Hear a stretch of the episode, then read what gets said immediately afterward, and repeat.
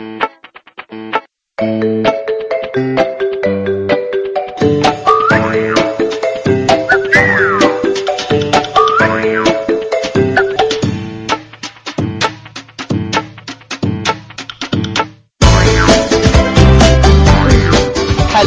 and welcome to Indicast episode number 172. I'm your host Aditya Matre and along with me I have Abhishek.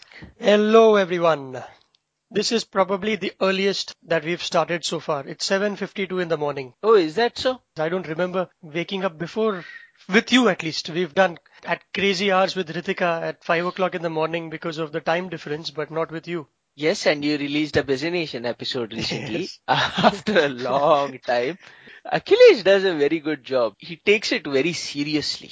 Yes, he does. And he was, for listeners who are wondering what we are talking about, one of our co-hosts had been to Europe for a couple of weeks and we tried to cover the Euro crisis through the common man's perspective and it was quite funny and entertaining from his anecdotes. So yeah, go check it out. Yes, definitely download that one. And uh, since we are on a time deadline and you have to rush to office later on, let's get directly into the stories that we have. Let's start with the Naroda Patia sentencing that took place. Now, obviously, the first question is um, this was, you know, almost 10 years ago. Naroda Patia, what is Naroda Patia? There was a massacre that took place on February 28, 2002 in Naroda, which is basically an industrial suburb in Ahmedabad, where 97 people were killed. They were actually cornered and butchered, which is a lot more fairer way to describe what happened there. And this was during the general strike that was called by VHP after the Godhra train burning.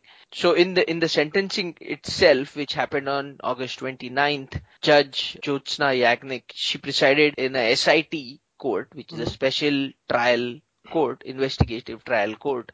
She sentenced a BJP MLA from Naroda, who was the sitting MLA at that time, and who also happened to be the Minister for Women and Child Development of Gujarat. She sentenced Maya Kodnani and Right. Bajrang Dal politician Babu Bajrangi under the IPC section 120B criminal conspiracy and 302 murder and 30 other people to jail. And this is the first time actually that sentences are not going to be carried out simultaneously. As in? as in she is first going to serve a 10 year right. jail sentence. That's under section 326, voluntarily causing grievous hurt by dangerous weapons. And then another 18 more years under section 302. Exactly. You know, usually those 18 years and the 10 years would have overlapped, but this time she has said ki nahi, waisa nahi hone wala hai. So it is actually 28 years that she's going to get. And she was a person who was seen distributing weapons, urging the killers, and she also fired a pistol. But later she said that, look, I wasn't present. I was attending some meeting at an assembly in the morning. And of course, that was an alibi, wasn't believed. In fact, in the first FIR that was filed, Maya Kodnani's name and Babu Bajrangi's name didn't even figure out in the FIR. That's quite funny because there is, I don't know if you've checked this, a very popular Tehelka article from 2007 exposes the whole, the riot scene which killed, in the three days more than thousand people were killed. And there, there is Bajrangi and a few more people bragging about the number of people they killed, women they raped, children they butchered. There was one particular gruesome account, Bajrangi, if I can quote Tehelka, he wrenched open a woman's stomach and got the fetus out and Yeah. you know, threw it out. And he's talking to a Tehelka reporter and he's talking about exactly how they clinically went about doing their business. There was a petrol pump owner who volunteered to give petrol out for free to these guys so that Muslims could be burned alive. There were some 23 people who were forced to surrender their firearms. If they don't, then even Hindus would be killed is what Bajrangi said.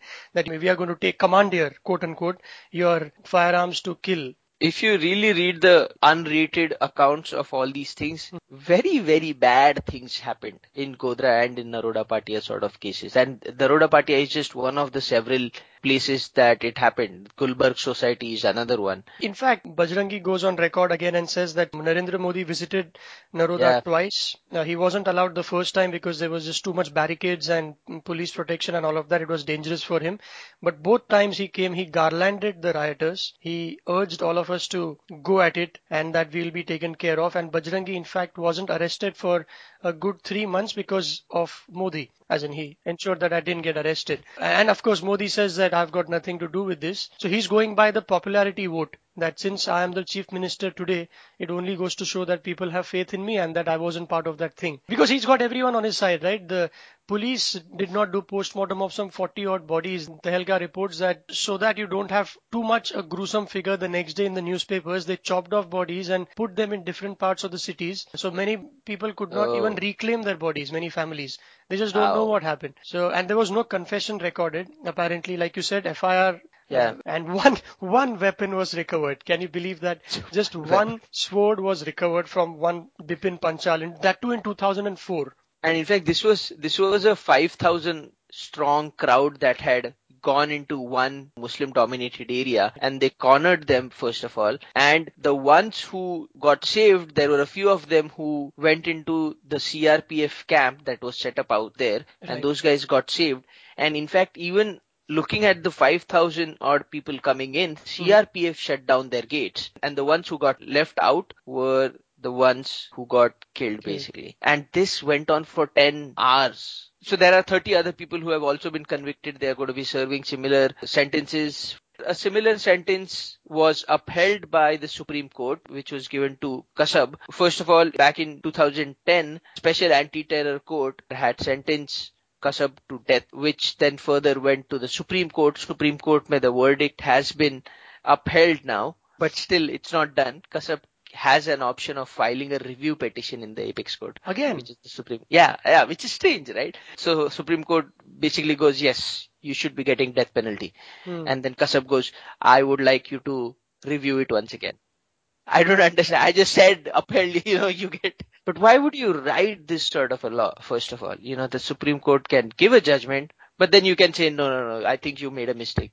do it again And and there has just been one hanging in the last 17 years, and that was in 2004. I think you had told this long back. I think there are at least 20 odd people on the list who still are in line, right? Yes. So, so unless, of course, they make an exception to Kasab and he pips the, the next guy, I think Kasab might just be around when we do another podcast after two years. No, I don't know. They might just fast track his case closer to the elections or something like that. Hmm. But we are still not clear, sure. How Kasab is still claiming that he was brainwashed into committing the crime. And then he said, boss, I'm just 25 years old. Please spare me. He was 21 when he committed the crime. Right, that's not a minor in any way. Uh, that's what the public prosecutor is saying. Look at the picture, it doesn't seem like he was brainwashed. It looks like he was enjoying it. Oh, yes. Those pictures were taken by Times of India and Mumbai Mirror. The court praised two gentlemen, Sriram Vernekar and Sebastian D'Souza for, and they were, they were hardly a few feet away from the, Absolutely. Kasab when they click those pictures which are always shown on TV, the ones that all of us see. That's an amazing photo, right? You can see the gun in his hand. You can see him pointing somewhere, which is basically passing on instructions. It's a pretty damning evidence that you were on your own. You knew what you were doing. Absolutely. The other thing is, um, obviously, there are opinions on whether the death sentence is the right thing to be doing for Kasab because he's a mere pawn and the masterminds are still sitting there. So why are you give, handing the death sentence to the pawn? Let's start with the pawn. Let's start somewhere. That's what Medha Patkar is saying. Who will do the hanging? Have you ever Ah. thought that? There is one person in Lucknow. His name is Ahmadullah and his family business is to hang people. The fact is that he is just sad that he gets money for not doing anything because he's on a salaried payroll for the government and he took over from his dad in 1965 and they used to pay 25 rupees per hanging. And he says that his dad during the British Raj, he was summoned to places like Delhi, Assam, Madhya Pradesh and he was quite a popular guy because there was only one guy who would do the executioning. Today he gets about 10,000 rupees per execution but he hasn't done any in 17 years. But you know, surprisingly, I also read an article which hmm. was by DIG prisons in Mumbai who says there is no such thing as jallads. It is carried out by police constables. Oh really? Yeah, I was very surprised because this story I have read, there is this lady out here in Mumbai because this guy will be hanged in Arthur Road jail. And she says that it's going to be done by police constables who are at Sipahi level or constable level guys. And we don't know who it is going to be. That guy's going to be quite a popular one then in the end. That's what she says.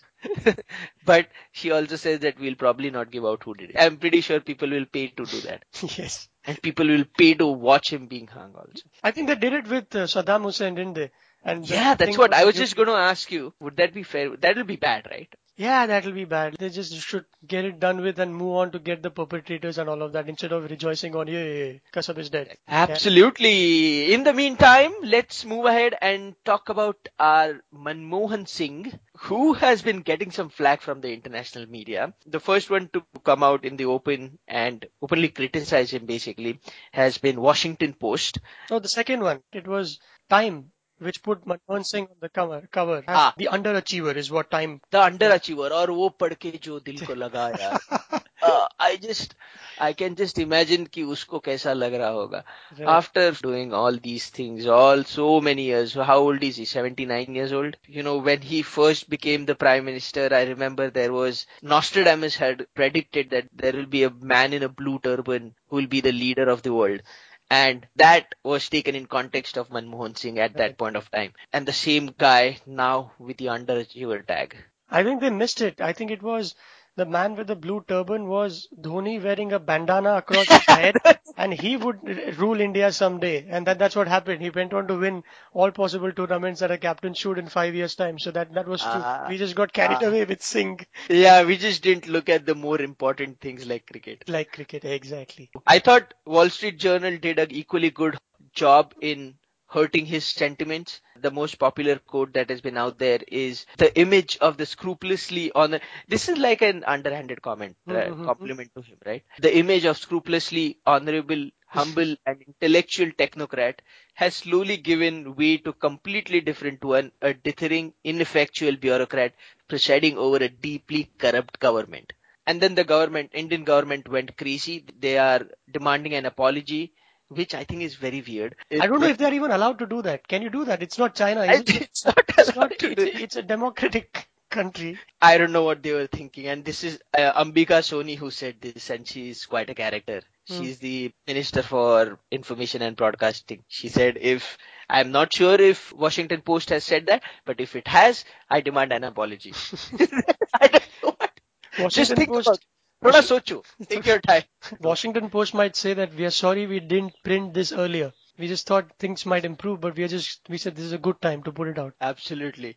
Anyways, let's move on to slightly more happier topics. Sports. We have something to cheer about. Let's start with Paralympics. Girish Hosanagra Nagarraje Gowda has. He will be proud of you because you pronounced his last name with the South Indian tinge that is required. Gowda, Gowda. Uh, he gave India its first medal in the Paralympics Games, winning a silver in men's high jump F42 event. And I've been trying to find out why all the Paralympic events have this number associated with it. What did you find out? I didn't get anything if 200 meters E31. I have mm. no idea why they say that. So it'll be interesting. So if anyone is listening to us, please let us know as to go research it on our behalf. Yes. This guy is pretty amazing in the sense that he's also competed in the normal abled the main, yeah he's also done that and that too at state level where he competed with normal sportsmen in Dharwad. He's won a bronze medal at Mysore University sports meet not very long ago, gold medal at National High Jump Championship, again bronze at the Junior World Championships in Ireland in 2006, and in wow. athletic meets in Kuwait and Malaysia, gold medals. So he's quite a competitor. It's not a flash in the pan achievement. People know him in, in those circles and, and it's a good thing for India because we just sent 10 athletes either India was given just 10 slots or it's costly to send Paralympic athletes to the US because there is, or, or to Olympics for the lack of sponsorships. Out of 4,200 athletes, India just sent 10 and uh, nine countries, uh, the richer ones, provided 40% of the total. So it was pretty skewed that way. The sad part is that we couldn't see any of it. In about two days time, it'll be all done. BBC covered 400 hours of coverage. Even in China, they put in five hours every day. Germany, France, they had the coverage throughout the night.